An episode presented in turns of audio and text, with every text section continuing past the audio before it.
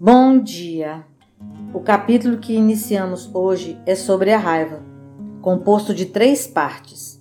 Essa primeira é sobre como a raiva principia em nós.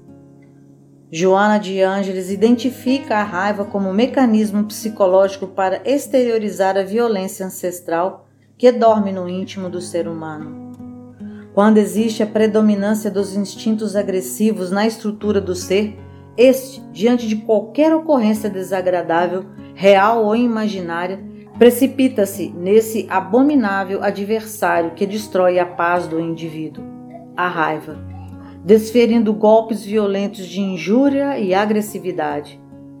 Essa raiva infeliz é resultado de pequenas frustrações e contínuas castrações psicológicas, muitas vezes iniciadas na infância, quando pais rigorosos e imprudentes violentos e injustos assumem postura de repressão em relação aos filhos, impondo-se-lhes, sem a menor possibilidade de diálogos esclarecedores.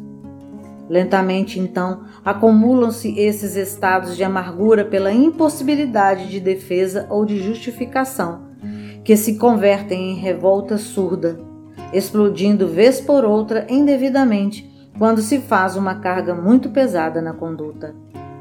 Por natural necessidade de afirmação da personalidade, a criança é teimosa, especialmente por falta de discernimento, por necessidade de adquirir experiências, gerando atrito contra os pais e familiares mais velhos que nem sempre estão dispostos a conversar.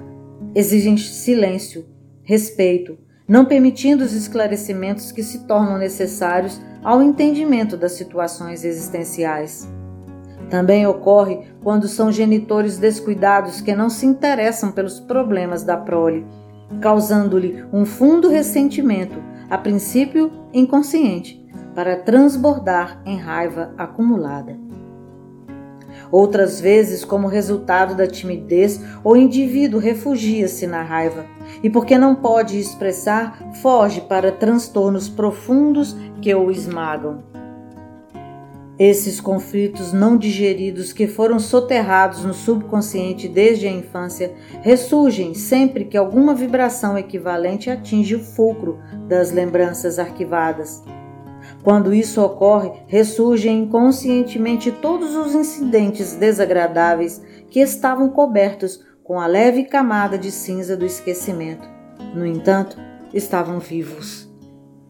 A raiva produz uma elevada descarga de adrenalina e cortisol no sistema circulatório, alcançando o sistema nervoso central que se agita, produzindo ansiedade e mantendo o sangue na parte superior do corpo, no que resultam diversos prejuízos para o corpo, para a emoção e o psiquismo. O círculo da raiva é vicioso, porque o indivíduo adapta-se a essa pressão, passando a gerar um comportamento agressivo quando não vivenciando uma postura contínua de mau humor.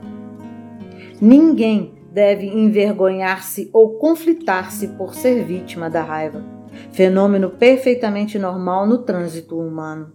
O que se deve evitar é a fuga dela, pela dissimulação, evitando o enfrentamento, o remoer do fato que a gerou, a autocompaixão por sentir-se justiçado o desejo de revide mediante a agressividade ou acompanhar o sofrimento do antagonista. Assim, ter raiva é sintoma de ser sensível, e bem canalizá-la até a sua diluição é característica de ser humano lúcido e saudável. Bem, nas próximas semanas, Joana aprofundará no transtorno emocional e nos ensinará a terapia para a diluição da raiva. Até lá, então.